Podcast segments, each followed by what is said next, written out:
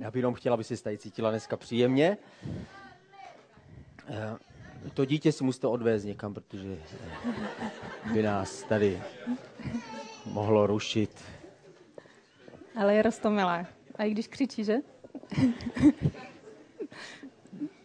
Vítejte taky, my jsme už si tady eh, pohodlně hm, připravili, pohodlně se posadili. Dneska máme speciální program, máme tady dneska kitky, což je pro mě překvapení, běžně tady nemývám. Kromě toho jsem dneska za gentlemana, vzal jsem si košily.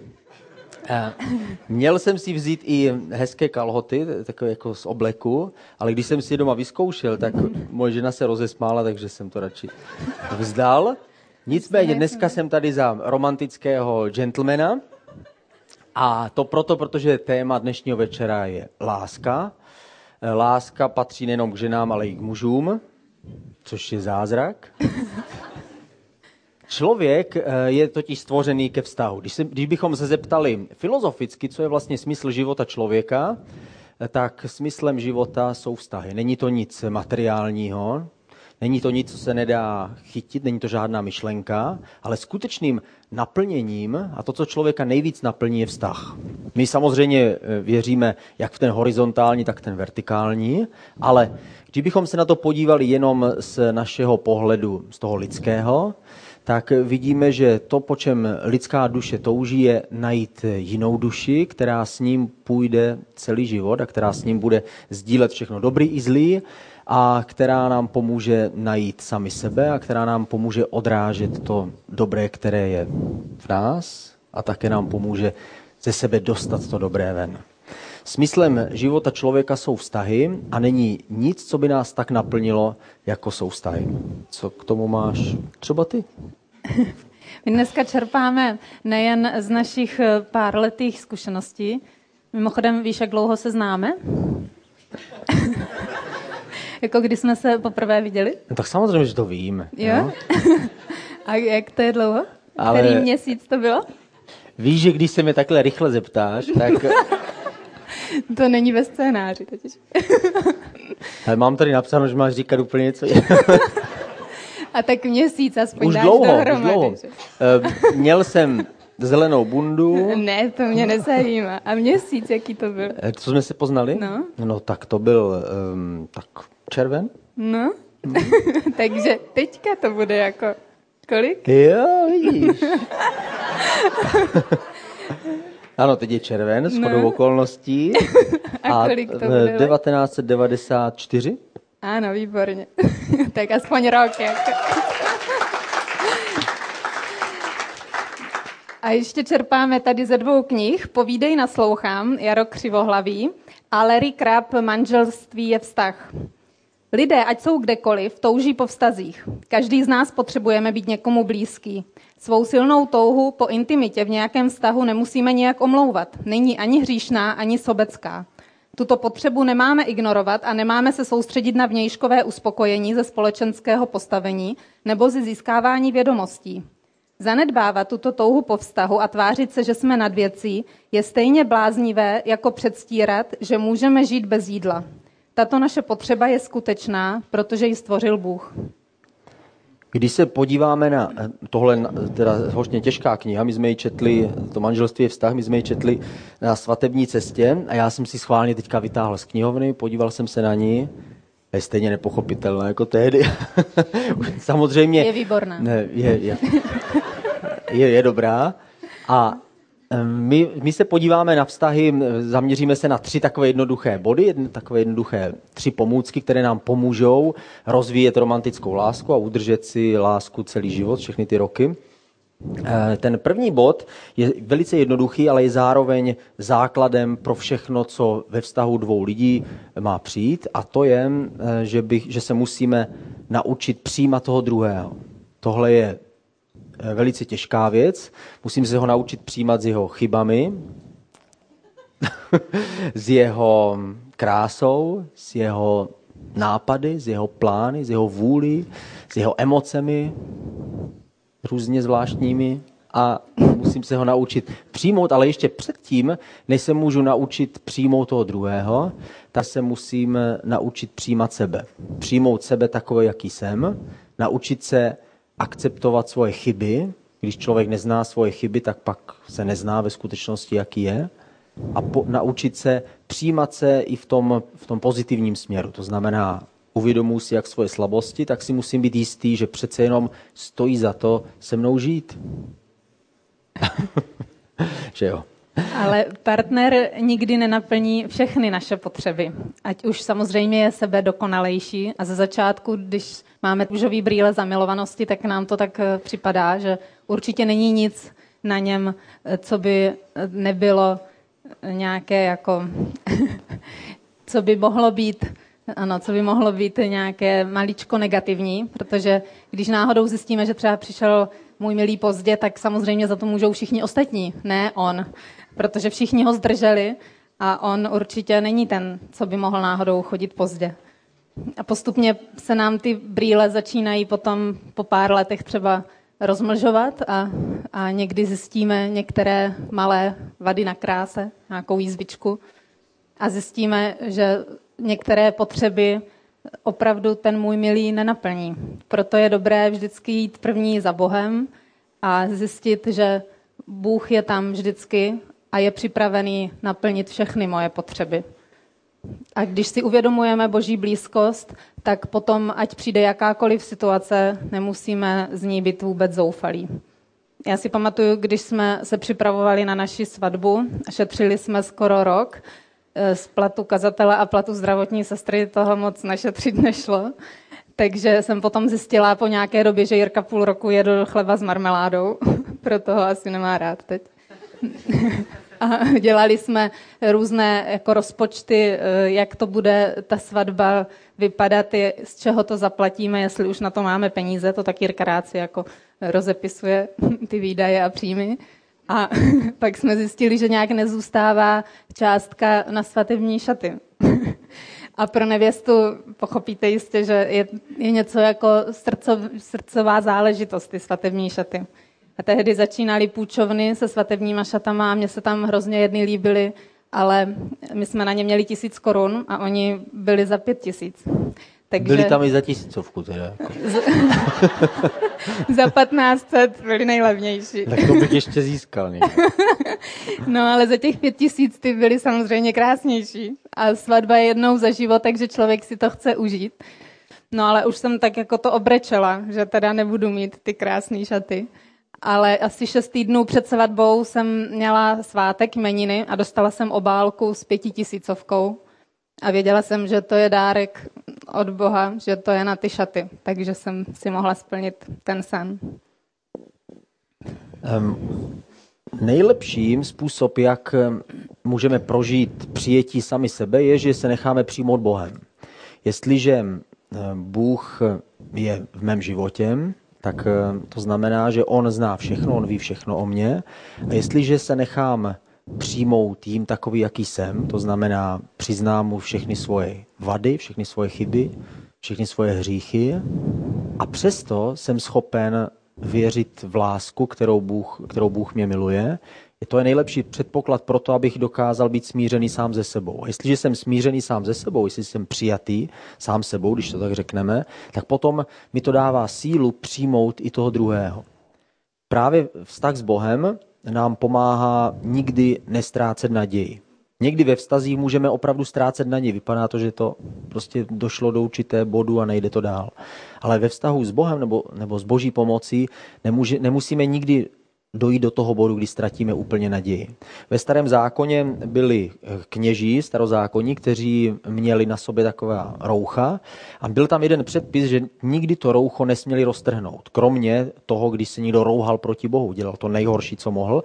To bylo právě v případě Ježíše, když řekl, eh, řekl Ježíši, tak co, jsi teda opravdu Bůh? A on řekl, vy sami to říkáte, tak tedy roztrhli svoje roucho, ale jinak oni nesměli nikdy, nikdy to roucho trhat, protože ten výraz roztržení roucha byl výraz naprostého zoufalství. To znamená, že oni nikdy nesměli propadnout naprostému zoufalství. V té stejné situaci stojíme my, kdy, když máme blízko Boha, Bůh je s námi a my nikdy nemusíme propadnout naprostému zoufalství. V, v páté Mojžíšově, v 33. verš, 33. kapitola ve třetím verši, je psáno o tom, že Bůh miluje člověka. Tam je napsáno, o jak ty Bože miluješ lidi. Tohle je trochu jiný překlad. Bůh eh, se zamiloval do člověka, jestli člověk dokáže pochopit tu jeho lásku nebo přijmout ji, potom nemusí nikdy ztrácet naději. Příkladem je například Jozef, který eh, zažil spoustu, spoustu nespravedlnosti ve starém zákoně, kdy ho jeho vlastní bratři ho zradili, pak ho zradila eh, ta, ta domácí, která ho chtěla své, on nechtěl a tak dál. Pak ho zradil ten jeho eh, spoluvězeň, který mu slíbil pomoc a pak ho propustili a taky na něho zapomněl. Ale navzdory veškeré nespravedlnosti, která se dělá, Josef nestratil naději. A co se stalo je, že Bůh skutečně našel tu možnost a nakonec se Josefa zastal. Stejně je to s námi, když nestracíme naději, i když si, si připadáme, že to je nespravedlivý a že se nám dějí věci, které si nezasloužíme i ve vztahu, ve vztahu. Přesto, když nestratíme naději, Bůh se nás vždycky zastane. A nebo David. David netoužil potom být králem, ale Bůh si ho vybral a tomu vzbudilo hodně nepřátel. Dokonce se musel skrývat eh, několik let, musel žít mimo zemi, musel se skrývat eh, na poušti v horách a pronásledoval ho sám král Saul.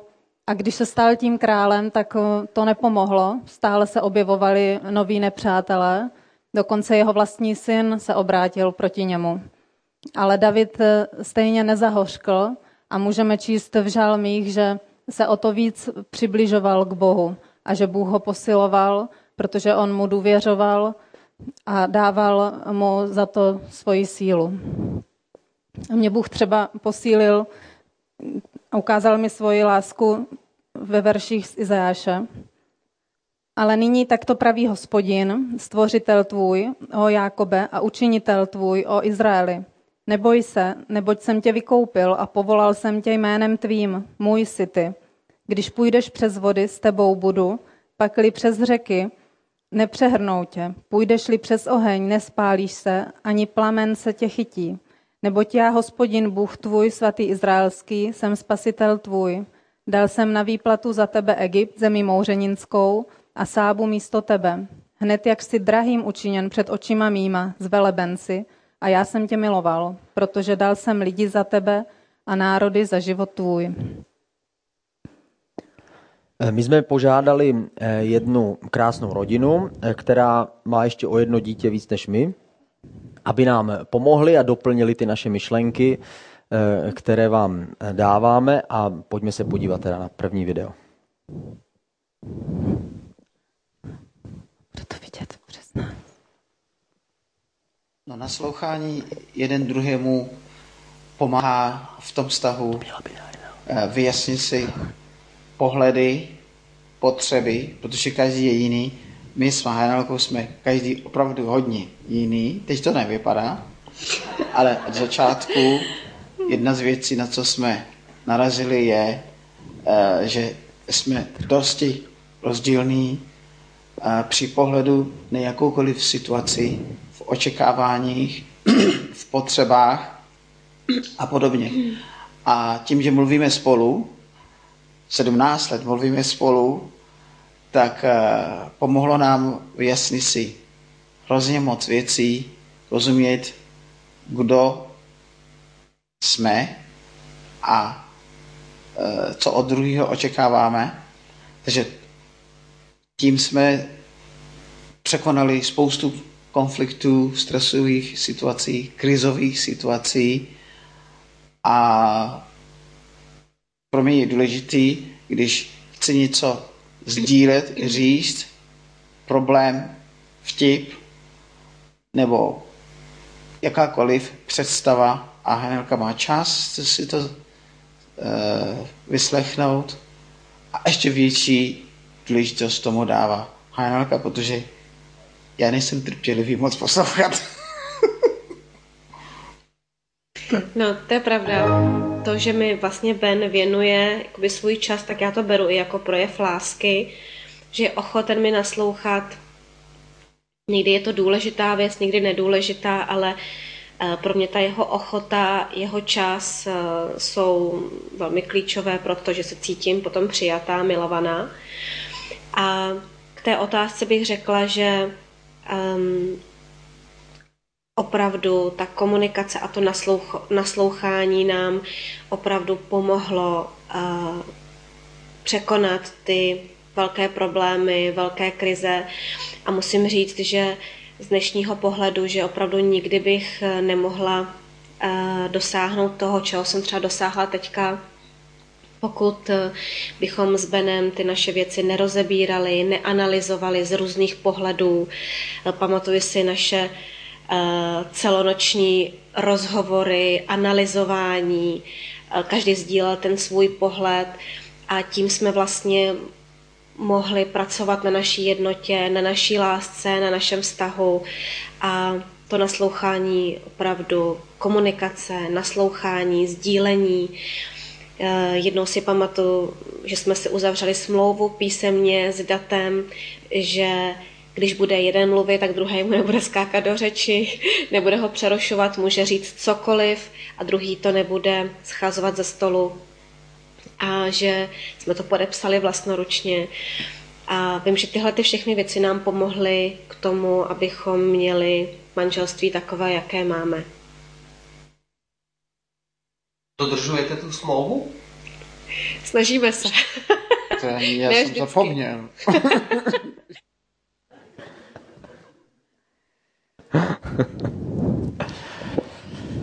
tak, jak je to s tou smlouvou teda? Eh, druhý, druhá taková myšlenka, první myšlenka je, že eh, musíme se naučit přijímat toho druhého, když eh, jsme přijetí, když sami prožijeme to přijetí. A druhá myšlenka je, že součástí opravdové lásky je vždycky závazek. Součástí všeho, co za něco stojí, tak vždycky obsahuje závazek. Jestliže se podíváme na něco, na čem nám opravdu záleží, jako třeba škola nebo nějaký cíl, který si vytkneme, vždycky obsahuje něco míň příjemného. Vždycky obsahuje nějakou část, kdy si, my jsme si řekli, ale řekl jsem si, že opravdu to budu dělat, nebo půjdu zatím, nebo chápu, že když teda se chci dostat do Ameriky, musím zaplatit tu letenku. Je tam vždycky nějaká, nějaká povinnost, která je s tím spojená. Láska bez závazku je sobecká samozřejmě. Láska bez závazku jenom bere. Závazek je to, co dávám já do toho vztahu. Všechno, co jsem. Muž eh, je ten, který dělá slib a který je garantem toho závazku ve vztahu, který se jmenuje láska nebo manželství. Eh, ten závazek samozřejmě působí pouto. Lidé jsou chytří v dnešní době samozřejmě a dobře to cítí a říkají, a to, jsou, to, jenom, to jsou jenom papíry a to jenom nás svazuje a spoutává. A mají pravdu, přesně tak. Jestliže člověk se, eh, dva lidi se zamilují a pak se vezmou, tak to manželství je skutečně poutává. Je to pouto, které je k sobě um, drží je, drží je společně. A ten, to pouto je vlastně slib, který každý z nich dal. Je to něco, co si přivedli sami na sebe, ten závazek. Řekli, já opravdu tě budu milovat. V, Biblii je muž vyzýván k tomu, aby miloval svoji ženu. Eh, žena je tam vyzývána k tomu, aby eh, respektovala, vážila si svého muže. A není to tam náhodou, je to tam proto, že muž je ten, který potřebuje si znova připomínat, že je tady ne proto, aby bral od své ženy, ale je tady proto, aby dával. V, ve druhém korinským tam je hezký verš, eh, tam, tam se píše o tom, že naše slovo, náš postoj musí být jasný. Prostě moje odpověď je ano, anebo moje odpověď je ne. Jestliže si někoho beru, jestliže jsem se do někoho zamiloval, vyznal jsem mu lásku a chci s ním žít celý život, potom moje slovo musí být jasné. Je to ano až do smrti. A ten, to moje ano, to moje jasné vyjádření sebou samozřejmě přináší závazek. Každý z nás děláme to rozhodnutí nebo děláme ten závazek jenom kvůli věci, na které nám opravdu záleží.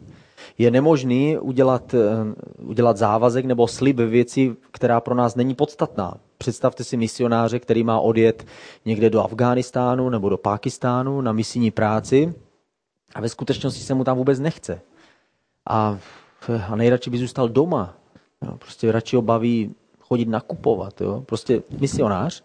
A, a tenhle, tenhle člověk ale cítí, že prostě to má nějak udělat, do něj, lidé to od něho očekávají, takže se teda přihlásí na tu misi do nějaké, do nějaké země třetího světa.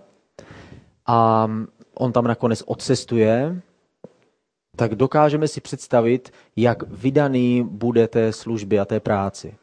Co se stane je, že každá překážka se mu bude zdát těžká a dřív nebo později přijde k překážce, která bude pro něj nepřekonatelná.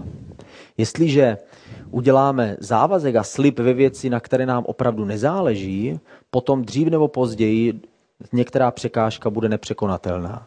Ale jestliže je něco, po čem toužíme, něco chceme, jestliže opravdu miluju tu ženu, miluju ji a chci snížit, potom udělám ten slib a závazek, pak některé překážky budou těžké a některé budou velmi těžko překonatelné. Ale všechny můžu překonat a můžu zvládnout. Nejlepším příkladem je určitě Ježíš, který přišel na zem, aby nám ukázal, jak vypadá skutečná láska. On pomáhal lidem, otevíral jim oči, uzdravoval nemocné, odstraňoval utrpení a přesto, přeze všechno, sám tady zažil, co to je odmítnutí, co to je samota a to i ze strany těch, který považoval za blízký. Přesto ale v Gecemanské zahradě, když se modlil, tak utvrdil svůj slib milovat lidi až do smrti.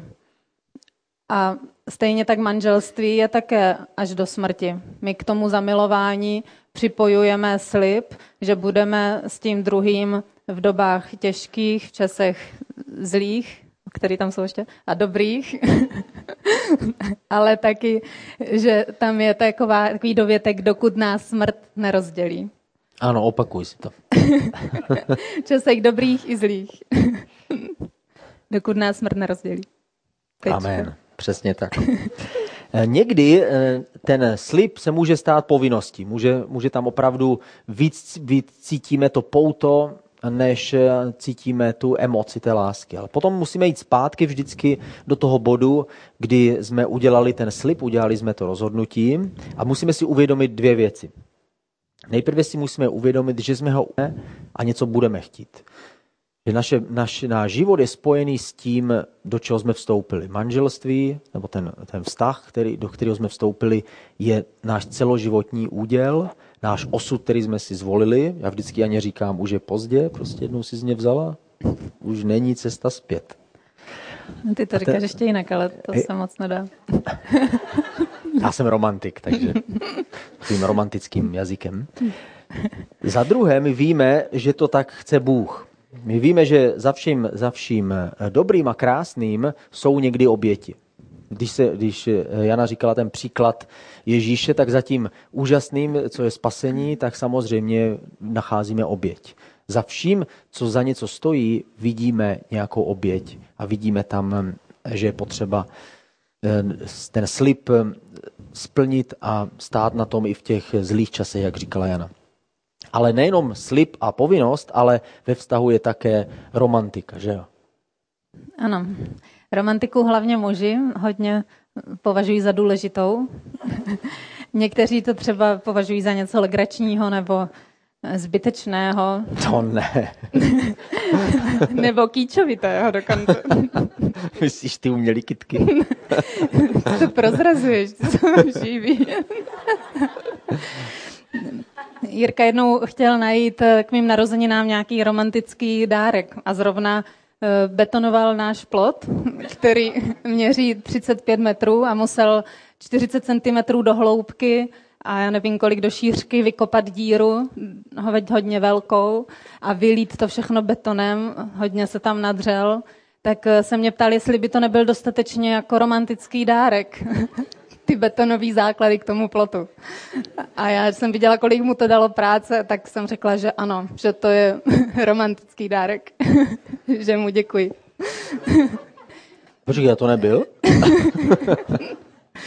Erich Fromm řekl, většina lidí se domnívá, že láska znamená být milován, avšak pravda je opakem. Láska znamená milovat.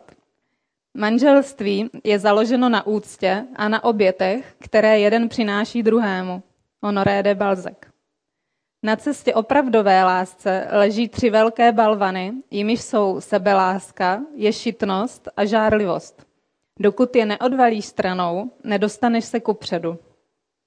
Lépe než nenávidět a mstít se, je zapomenout a milovat znovu. Pouze život, který žijeme pro ostatní, stojí za to. Albert Einstein. Láska to je nadání pro pokoru a odpuštění. Díky moc. Teď máme další video. Eh, My jsme požádali, kdo jste, nepozna, kdo jste je poznali, tak samozřejmě víte, my jsme požádali Benedikta a Heinalu Akahovi, aby nám eh, k tomu vždycky dali svoji myšlenku. Takže teď se pojďme podívat na to, co Benedikt eh, k tomu dodal. Především je důležité si uvědomit, že jde o velké životní rozhodnutí. Snad kromě rozhodnutí přijmout spasení, tohle je druhý nej, největší, nejdůležitější rozhodnutí a závazek, který člověk udělá. Takže pro muže, jakožto budoucí hlava té rodiny, tak jak Bible říká, je důležitý si jasně rozhodnout, vymezit se v tom, že chce dát svůj život, svůj lásku, svoje srdce jedné ženě, vyloučit ostatní možnosti před Bohem, před sebou, před tou ženou. A že toto ta budoucí žena bude moci, na tomto bude moci spoléhat po zbytek života. To znamená, že to nebude závislý na okolnostech a že s tou láskou může vždycky počítat, očekávat, protože pro ní je to hodně důležité. Bez toho by měla a i přesto má často pochybnosti, takže ten slib, který já si dám, který dám ženě, který dám Bohu, potřebuju, nebo moje žena potřebuje, aby několikrát ještě zopakoval. A několikrát znamená pořád. Konec. Nebo připomínal, možná by bylo lepší, ale takhle bych, takhle bych to řekl. Je to dobrý?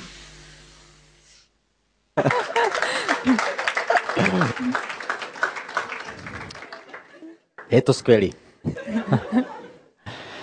Třetí myšlenku, na kterou se podíváme, je trochu, trochu to uvedli právě Akahovi v, té, v tom prvním videu, je eh, důležitost naslouchání v komunikaci. My víme, že vztah eh, je spojený s romantickou láskou, že s rozhodnutím a také s komunikací. Komunikace je slovo, které dneska se hodně používá, ale my se podíváme zvlášť na tu část toho naslouchání. To znamená, komunikace není jenom o tom, že já všechno řeknu, všechno, co si myslím a tak dál, ale také o umění naslouchat tomu druhému. Eh, Co se děje, když eh, vlastně naslouchám? Co, co ten druhý člověk mi vlastně tím ukazuje? Co je jeho, jeho poselství ke mně? Jestliže um, někdo mi naslouchá a já mu můžu povídat svoje plány a cíle, to, co cítím, tak uh, vím, že mi věnuje svůj čas. Čas je to nejvzácnější zboží, které člověk má a zároveň s tím, že mi naslouchá, tak právě v tu chvíli mi dává velký dar, dává mi kus svého vlastního času. On mi také věnuje svoji pozornost, ukazuje tím, že jsem pro něho důležitý a že pro něj něco znamenám. Že jestliže mi naslouchá, tak to znamená, že pravděpodobně mám nějaký, nějaký význam, nějaký smysl pro něj a věnuje mi úctu nebo respekt. Dává mi to pocit, že v tu chvíli, v ten okamžik, kdy mi naslouchá ten druhý, tak eh, se stávám tím nejdůležitějším člověkem na světě, aspoň pro něj. Pro těch několik minut nebo desítek minut. Najednou se stávám centrem a středem vesmíru toho druhého. Přemýšlí o mně, uvažuje o tom, co mu říkám a mě to dává pocit, že jsem někdo, kdo má velkou hodnotu. Jsi chtěl něco k tomu přečíst? Já k tomu nechci nic číst. A měl Teď jsi tam, na řadě ty. Měl jsi to tam v poznámkách. Jsem si to tady obsal, víš? tak, dobrý. Žena ustoupí. Ale stejně si myslíš, že má pravdu. no samozřejmě, protože já to tady mám taky z těch poznámek. Hmm. Jirka čte strana 12. Hmm. Ale, ale Jirka to už obsal, víš? Zatímco ty si sfénovala vlasy. já mám příklad komunikace jiné. Když přijedeme k mým rodičům, tak yeah. tam,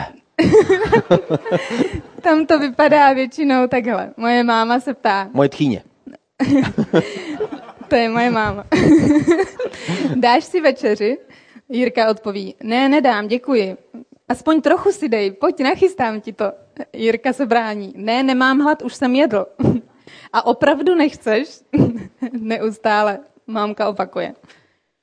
Ve skutečnosti tím ale říká moje máma, že mluví česky, že sleduje situaci, protože často od ní Jirka nechce večeři, že nespí, že má obavy, jestli se jen nestydí, že chce ukázat, že je dobrá tchýně, protože uvařila večeři, že chce ukázat své dceři, jak by měla neustále podstrkovat svému manželovi nějaký kus žvance, i když je to něco vůbec nejí. Že mu nevěří, zdali skutečně nemá hlad nebo jen opovrhuje jejím jídlem. A že ona je ta, co má pravdu, takže by ji měl poslechnout. Tohle všechno Eh, komunikuje žena během krátké věty. Jak muž je, může kdy pochopit komunikaci se ženou?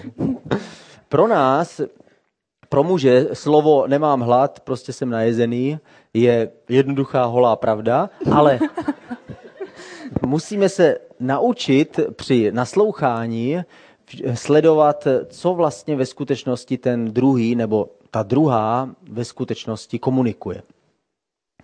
Co nám vlastně eh, říká ten, kterého, kterého posloucháme? Dejme tomu, že někdo mluví ke mně. Na prvním místě nám povídá to, co si myslí, říká nám svoje plány, svoje předsudky, svoje soudy, říká nám o tom, co plánuje. Na, na druhém místě vidíme z toho jeho emoce, vidíme z toho, co on cítí. On mluví o tom, jakou má zrovna náladu, co zrovna se mu honí hlavou, jak zrovna si myslí, jestli svět je zrovna šedý, černý nebo růžový. Také tam cítíme jeho vůli, cítíme tam, co chce. On se s námi baví o, o tom, kam zrovna směřuje a jaké má touhy ve svém životě. A také nám přímo nebo nepřímo ukazuje, kdo vlastně je. Z toho, co on říká, my chápeme, jestli to je člověk, kterému se dá důvěřovat, chápeme, jestli, to, jestli je to člověk charakterní, jestli někdo se posadí a mluví jenom sám o sobě. Hodinu a půl. Já jsem byl nedávno, eh, mě pozval jeden známý na oběd.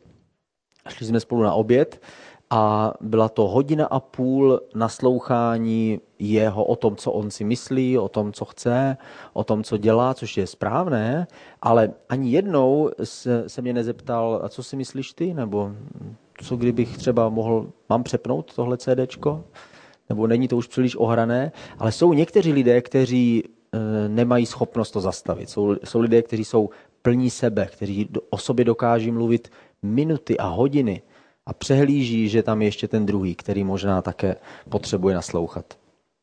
Tady potřebujeme, abychom mu naslouchali. E, co má dělat ten, e, kdo mu naslouchá? Co máme dělat my, aby ten, který mluví, aby mohl opravdu otevřít svoje srdce a mohl cítit, že tam dochází k tomu kontaktu, k tomu přenosu toho splynutí ke komunikaci. Musíme vytvořit přátelskou atmosféru, to znamená, že my chceme slyšet od toho druhého, my chceme slyšet, co ho zajímá, co cítí, co prožívá. Máme ho přijímat, to znamená, musíme mít pozitivní postoj, už dopředu nesmíme říct ne, nebudu večeřet. A to třetí je soucítění nebo empatie. To znamená, že musíme ukázat, že rozumíme tomu, co ten druhý prožívá. Zvlášť žena často nepotřebuje naše, eh, naše rady, což je naprosto nepochopitelné, protože my muži radíme tak dobře. Jo? Častokrát. Ale eh, potřebuje někdy daleko méně. Potřebuje jenom cítit, že ji rozumíme a že chápeme, že někdo to tak fakt může cítit a že opravdu existuje něco takového, jako jsou emoce a musíme se snažit ukázat, že chápeme, že to tak může být. Lepší by bylo, než snažit se ukázat, to ukázat. Tak. Možná. Nebo, to je taky možnost. Jak se chovat k partnerovým emocím? Kolikrát se setkáváme s reakcí na partnerův pláč typu neplač. Ukazuje se, že účinek této rady je pravým opakem toho, čeho bychom chtěli dosáhnout. Proto se radí, radí říci plačícímu. Jen pláč je to tak správné. Každý jiný na tvém místě by se zachoval stejně. Nestyď se za to, že pláčeš. Proč se to doporučuje? Ukazuje se totiž, že pláčem se ventiluje vnitřní napětí a to je pro uklidnění důležité. Obdobně je tomu tam, kde si někdo moc stěžuje. Ani zde by se nemělo stěžování tlumit, ale naopak podněcovat tak, aby z partnera vyšla pokud možno všechna jeho hořkost. Protože to tam je taky? Když se člověk vypláče, vynaříká a vypoví vše, co má na srdci, uleví se mu. Hmm. to si můžeš přečíst, to je dobrá kniha. já bych se vrátil zpátky k tomu prvnímu tématu, a to je, když jsme mluvili o, o důležitosti toho přijetí a sebepřijetí. A pojďme si poslechnout, co nám k tomu řekne Hajnalka.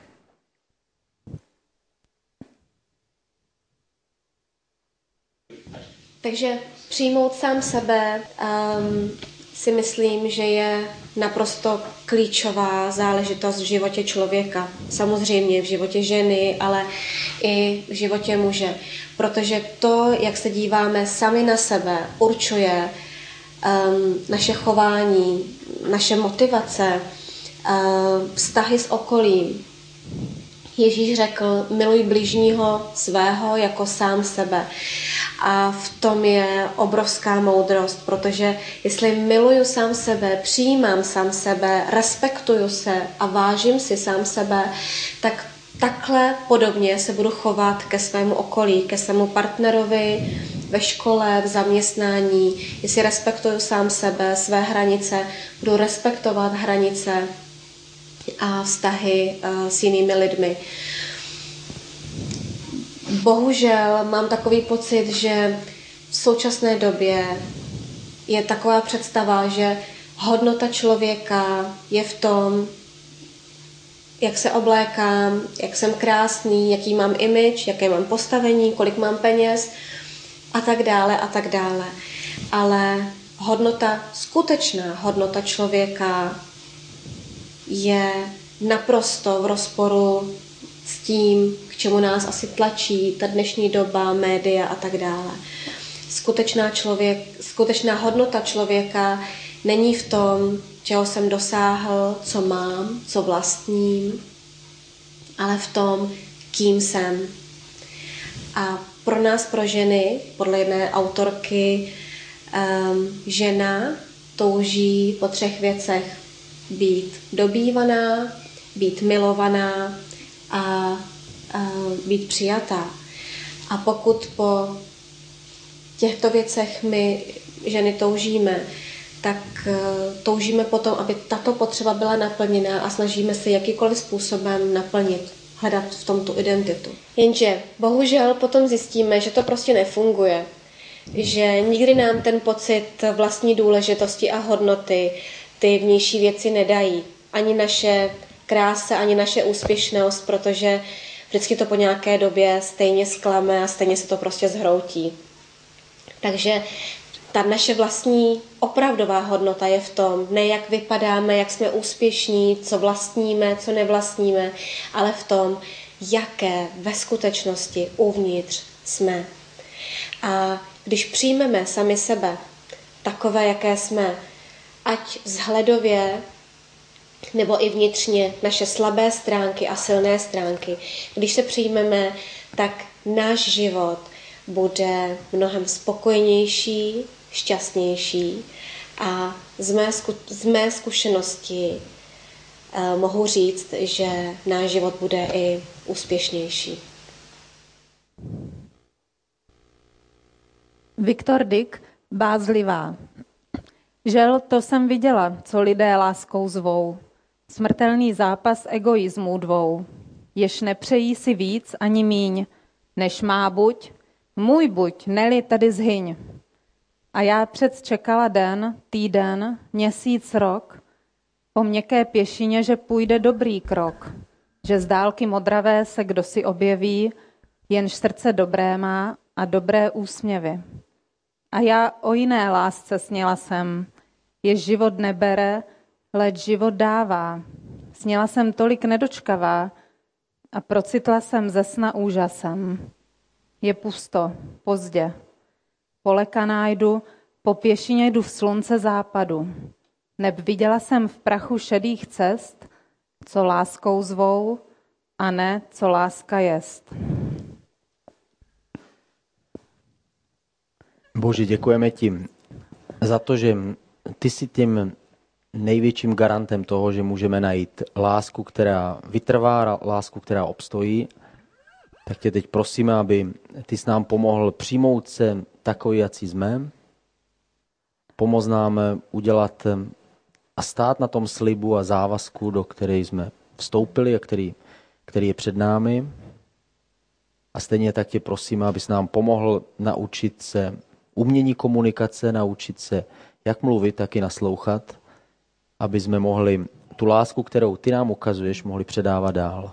Prosíme tě za všechny manželství, za všechny vztahy a za všechny budoucí vztahy a prosíme tě, aby si nás v našem srdci pokoval a obněkčoval a připravoval na to, abychom mohli odrážet tímto tvoji lásku a tvoji velikost.